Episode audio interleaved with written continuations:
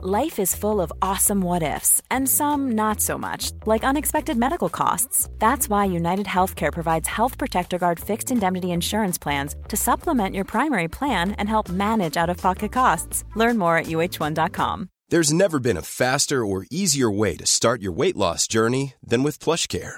PlushCare accepts most insurance plans and gives you online access to board certified physicians who can prescribe FDA approved weight loss medications like Wegovy and Zepbound for those who qualify. Take charge of your health and speak with a board certified physician about a weight loss plan that's right for you. Get started today at plushcare.com slash weight loss. That's plushcare.com slash weight loss. Plushcare.com slash weight loss. Greetings, fellow time travellers. Great to have you with me for this journey through space and time together. Before we get started, it's the customary thank you to everyone uh, who has so far joined my Patreon site. It's the finances coming via that uh, connection that makes what Paul and I do possible. So if you're there providing that financial support, a huge thank you. If you're not a Patreon member yet, but you feel the time has come to support us, uh, then go to patreon.com, look for me by name, Neil Oliver, and just follow the instructions. You can join by the month or you can join for a year, and it is cheaper if you invest in a whole year's worth of love letters all at, all at the same moment. But as well as supporting the podcast, you get access to content, exclusive content, weekly monologues, question and answer sessions. Uh, we do competitions with prizes, and so on and so on. Okay, that's the end of the advert. It's now time high time to strap into the time machine as we set off towards the next stop in my love letter to the world. Recorder, microphone, action.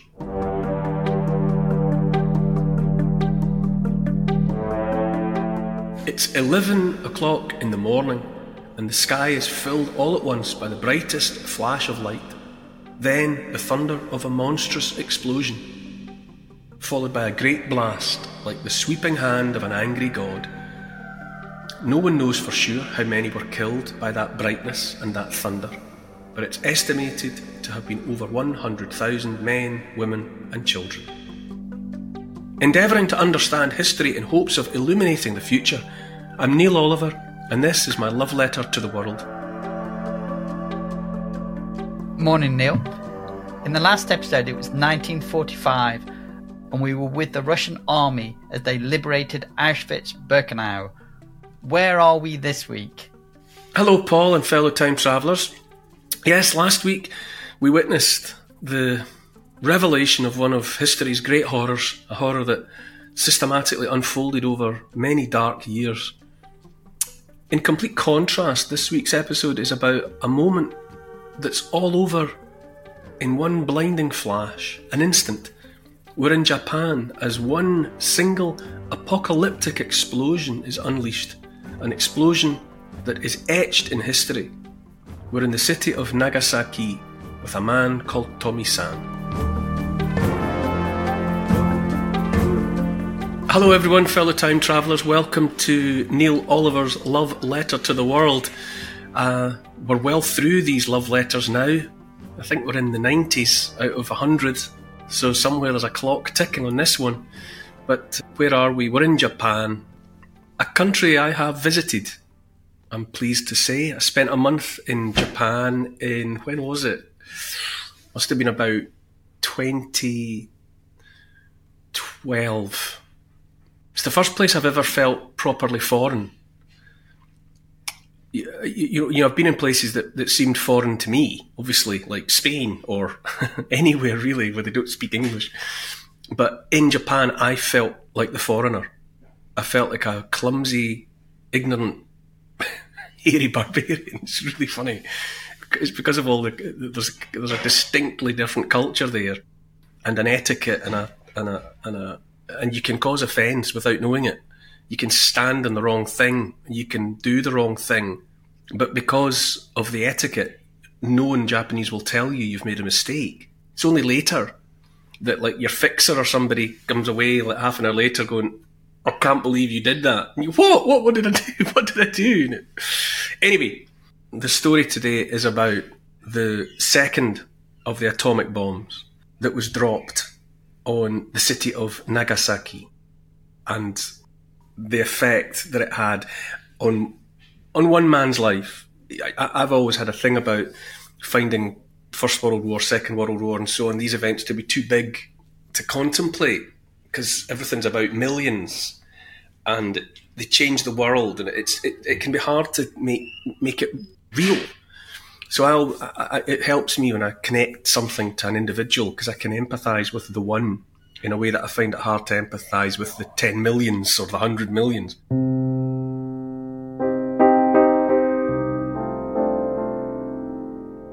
So let's let's take ourselves off to the city of Nagasaki. It's early morning on the 9th of August 1945. It's a pleasant day. The air raid sirens sounded that early morning.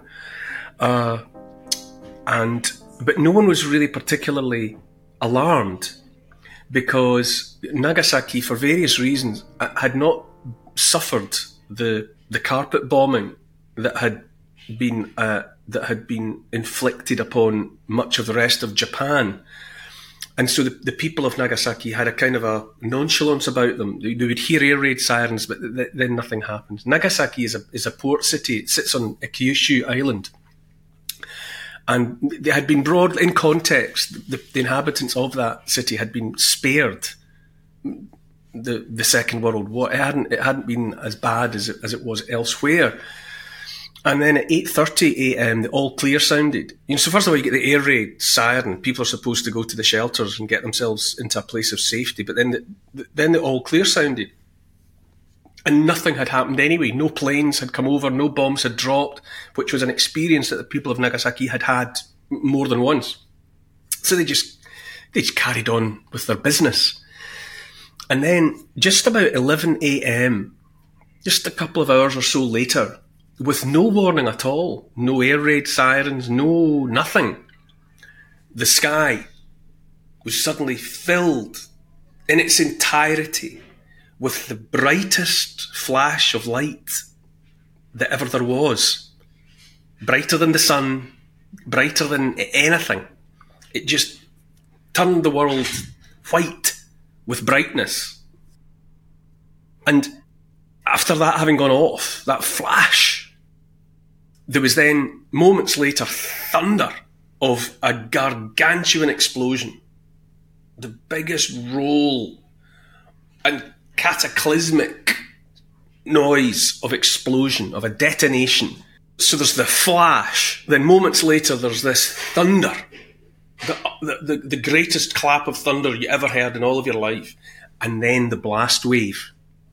Like the hand of an angry god.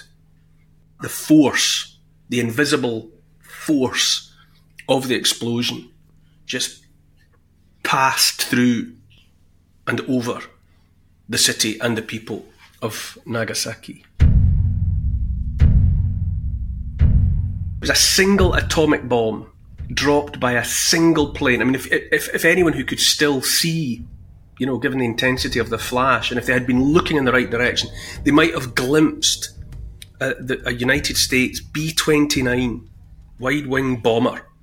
It was called Boxcar, making its way away, having dropped this single bomb. It was nicknamed Fat Man. This thing, this, this entity, this, this egg that this bird had dropped from the sky. It detonated in, in midair. You know, it, it, it came down and then uh, uh, given it, it detonated above the city and the, and the and the blast came out from there. And it was just three days after the first atomic bomb had been dropped. And that first atomic bomb, as everybody really well, everyone with any connection to the 20th century, knows that it was dropped on Hiroshima at, on the 6th of August. Hiroshima on Honshu Island in Japan, another island in Japan. And that had come from a plane called Enola Gay. Don't know if you remember the, the, the song of the same name Enola Gay dropped Little Boy. So both bombs were nicknamed Little Boy and Fat Man. Apparently, with Nagasaki, it, it drifted. Where it was supposed to explode, to hit sort of, you would say, maybe the, the central business district or the port or whatever was the actual target of the bomb, in so much as it had a target, it drifted. It got caught in the wind.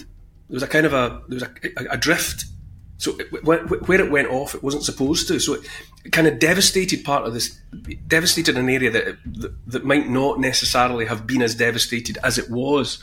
In any event, in that instant, in that moment of flash, rumble, and the, then the blast wave, something like 40,000 people died. 40,000 people died all at once. I say this all the time in relation to these horrendous events. It's very hard to be sure about numbers because of the chaos that ensued.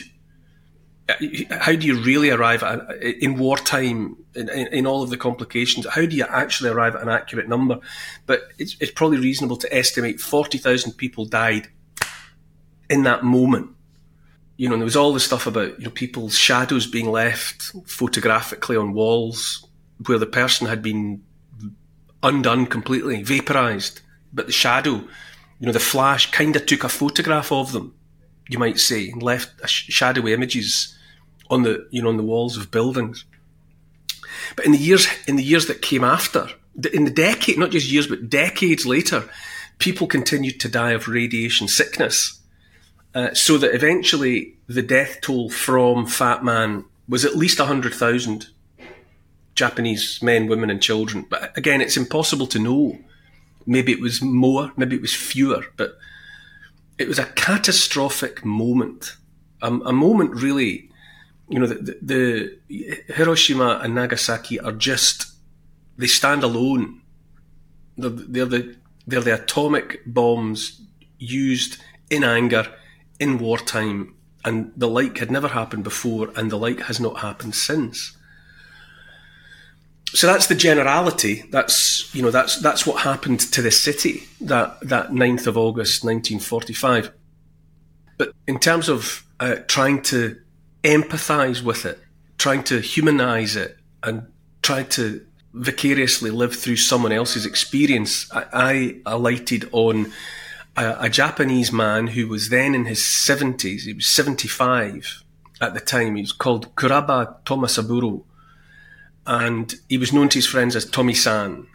And at the time of, the the explosion over Nagasaki, he had been a widower for a couple of years. He'd been married for a best part of half a century, but two years prior to 1945, his his soulmate had died. So he'd been alone with with their dogs, with their pet dogs. And what did Tomi San do? Well, two weeks after the bomb, moving in a daze, I suppose, through that apocalyptic aftermath of the bomb, after two weeks of that, he hanged himself. He killed himself. Uh, he hanged himself in a room in his house with a length of clothesline at number 19 Minamiyamate. And that was an address three miles from the epicenter of the detonation. It was three miles away. So he's right there as far as atomic blasts go. Uh, before killing himself, before hanging himself, he strangled his beloved dogs. You know, having obviously taken the decision not to leave them to scavenge and starve in the aftermath of his dying.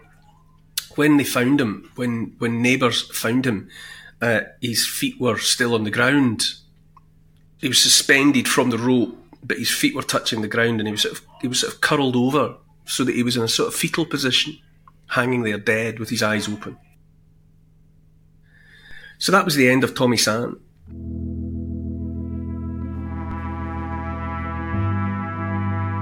He had been, he was uh, the only son of a Scottish born merchant and adventurer called Thomas Blake Glover. He was why I went to Japan. Uh, we we made a television series, well, uh, for, for BBC Scotland actually.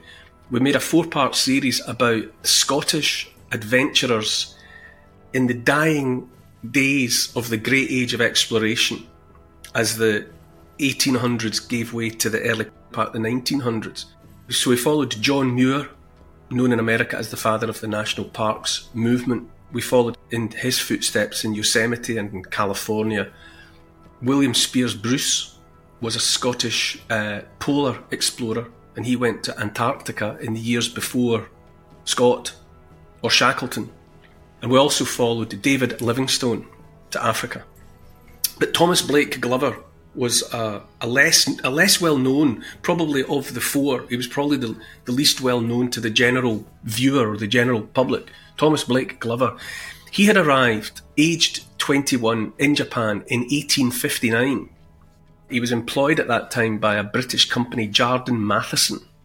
He bought and sold tea, green tea, on behalf of Jardine Matheson. And that, that was quite a lucrative business. He wasn't in Japan at, at that point, he was in Shanghai. He was on the Chinese mainland. And as well as uh, you know, buying and selling tea, he, he was prospecting. It was his job to seek out new lucrative opportunities. And so he came to Japan. It, Japan had been for really for a couple of hundred years, it had been a closed country. The emperor, or the shogun actually, the shogun, the military commander of Japan, for a couple of hundred years had made Japan uh, sakoku, which means closed. And no one was allowed in and no one was allowed out. So any Japanese person trying to leave Japan during the 200 years from 1633 till you know, mid 1850s would have been executed. And likewise, any foreigner landing in Japan, even a shipwrecked sailor, would likewise have been executed. You weren't allowed in and you weren't allowed out. But from the mid 1850s onwards, Japan was coerced by the United States, gunship diplomacy. The islands were forced to open up to trade because America had, and, and the West, they knew that there was money to be made in Japan and they wanted in. And so they forced their way in, basically, with threats. And in those very early days, Thomas Blake Glover was one of the very first, he might even have been the first. He was one of the very first Western merchants to get in, to get into Japan and get about the business. And it was a, he was a, he was an unqualified success, really, from beginning to end. He started business. He, he laid the foundations of the company that still is Mitsubishi the company that he established is now is still there in unbroken line, but now called Mitsubishi. He opened the brewery that to this day makes Kirin beer, which if you're in if you're in Japan, bottled Kirin beer or cans of Kirin beer, that's the that's the one, that's the number, that's the one everyone recognises. It's like Budweiser or something. Everyone recognises Kirin beer. That was him, Thomas Blake Glover, and he was a very scholarly, very ambitious, driven man, awake to and alive to the possibilities of this place in which he found himself and, and never really left. So he involved himself in politics. And Japan was going through a, a time, it was going through a moment in those 1850s and 1860s, and the country was dominated by the shogun. The shogun is the military commander rather than the emperor the shogun of the Tokugawa family. And they, they were in control, although there was an emperor, they were in control of all the decision making. But there were rebellious factions rising in opposition to the Tokugawa shogunate. And with some considerable vision, Thomas Blake Glover took the gamble of backing them. And he ran guns to them. So he was bringing in weaponry rifles and such like, and selling them into the the people who were rising against the incumbent shogunate. I think it's probably fair to say that he ran guns to both sides because he was a he was a political player, but he he backed really. It would appear that in his heart he was he was in favour of the rebels, and they won. And they brought in what was called the Meiji Restoration. So they brought in a new emperor this this rebellious faction, having overthrown the Tokugawa shogunate, they restored the emperor. It was the dynasty of the Meiji family, and so by his politicking uh, and his scheming and his gun running, Thomas Blake Glover found himself on the winning side. So he's now in a very useful position for self advantage and so he just goes from strength to strength. He imported the technology of the steam railway. So he it was, he was pivotal to the importing of the steam train technology to Japan. The transformation of Japan in the latter part of the 19th century is nothing less than extraordinary. Through those 200 years, when it was a closed country, right up until the 1850s, it was a medieval kingdom with knights in armour. You know, the samurai. That's what Japan was. It, it would have been recognisable to people from the from the Middle Ages, from the from the medieval period in Europe. That was what Japan was like, and it didn't matter because nobody was coming in and nobody was going out. So the fact that the world was changing around them had been invisible to the people of Japan, but uh, in no small part down to the influence and the presence of Thomas Blake Glover, Aberdeen born Thomas Blake Glover, Japan transformed itself from a feudal kingdom dominated by knights in armour into a 20th century superpower. It's something that took other countries centuries. happened almost overnight in Japan. In that period of Thomas Blake Glover's maturity in Japan, it was transformed from a medieval kingdom of knights in armour into a 20th century superpower that was capable of taking on and defeating in war Russia and then China. It's just, it's just a phenomenon. Well, Thomas Blake Glover, the old man, died in 1911 at the age of 73. And by that time, he was no stranger to the women of Japan. He entered into various relationships with Japanese women. Some of it was by way of positioning himself as someone who was to be taken seriously. It mattered and it helped that he was seen in that context. At the very least, he was taking on the culture of the place. He was living the life. You know, he sort of walking the walk. He didn't. He he learned the language. He spoke Japanese. He learned that very quickly, and he immersed himself in the culture. He was with one common law wife after another, and he'd certainly, by the time, he certainly fathered a child, a boy, Tomisan, by a one common law wife called Maki, and after he had been with Maki for some number of years, he acquired a more formal wife. You know, rather than a common law wife, he went through more of the official, traditional ritual and ceremony with Awajiya Tsuru, by whom he subsequently had a daughter called Hannah. And when Tomi San was about six years old, Thomas Blake Glover and Tsuru approached Maki and persuaded her to hand over Tomi-san to them. Money changed hands. Now, if any of that sounds familiar, there are those who say that uh, Puccini may have known the story of Thomas Blake Glover and Maki and Tomi-san when he wrote Madame Butterfly.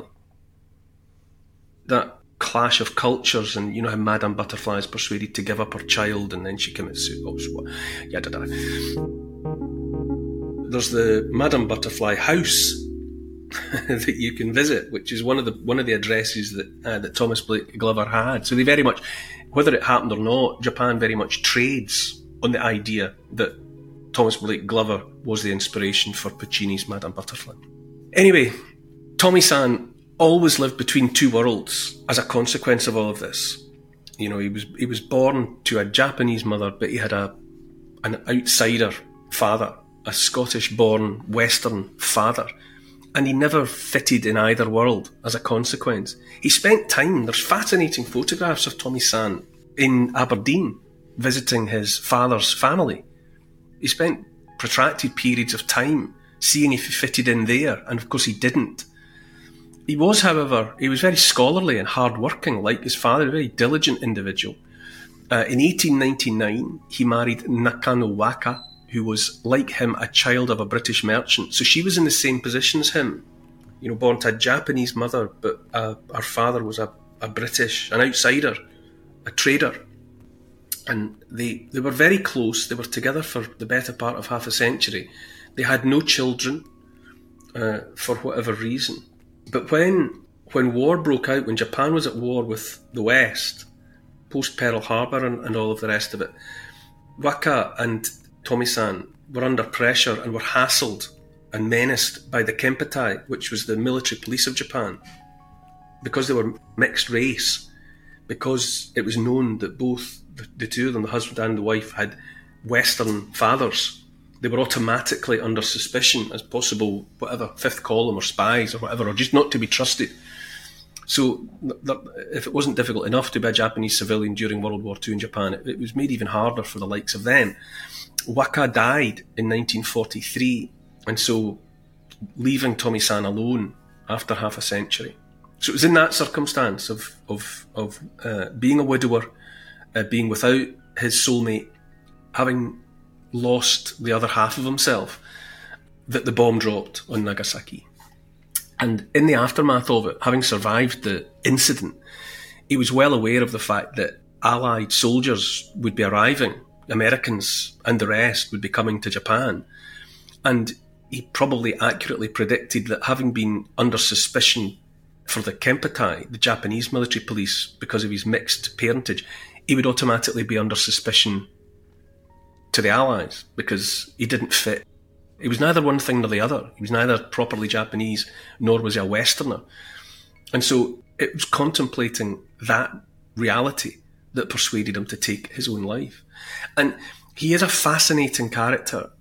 He was born into the past. He was born in he was born in 1870. He was born in another world, and he, he had his childhood in, in a Japan which was still coloured to some extent by the Sakoku period when it was closed to foreigners. And then, as I say, it had only been in 1853 that a US Navy Commodore, Matthew Perry, uh, had led what was called the Black Ships Expedition into Japan. So they turned up in Japanese harbours and said, Open up, or we'll knock you down. And Japan reluctantly opened up to the West. And so Tomi San saw all of that. He straddled that impossible divide. So Japan became a powerhouse in every way, an industrial powerhouse, a military powerhouse, a dominant presence in the Pacific and in Asia. And then it fell to disgrace and final defeat in the aftermath of the bomb. And uh, know, all of that was too much for Tomi San. And so Tomi San took his life in those circumstances. So he was yet another victim of the bomb that fell on Nagasaki in 1945.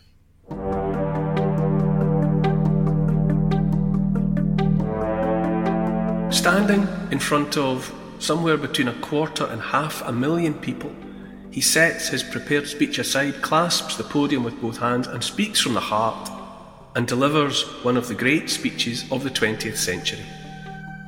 Next time in my love letter to the world, to help support this podcast and to get access to new content every week, sign up to the Neil Oliver site on patreon.com. I'd love to see you there. I have a new website address for these complicated times. It's nice and simple. It's just neiloliver.com.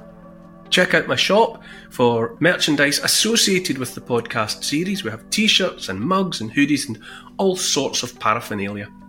My Instagram account is called Neil Oliver Love Letter. My YouTube channel is simply called The Neil Oliver Channel and it features new films every week. And to help build this podcast, please tell your friends about it, get them listening to it, and write a review to convince the online crowd that they really should join us. For further reading about these moments in time, you could try my book. It's called The Story of the World in 100 Moments and it's published by Transworld. Neil Oliver's Love Letter to the World is produced by Paul Ratcliffe and Neil Oliver for Catnip Inc. Music is composed by Milo McKinnon. Social media and YouTube producer is Oscar CFR. Additional research is by Evie, Lucian, Archie, and Teddy. Finance is by Catherine and Trudy. Post production is by Squared Studios, and the graphics are by Paul Plowman. Thanks always for listening. This has been a Catnip Inc. podcasts production.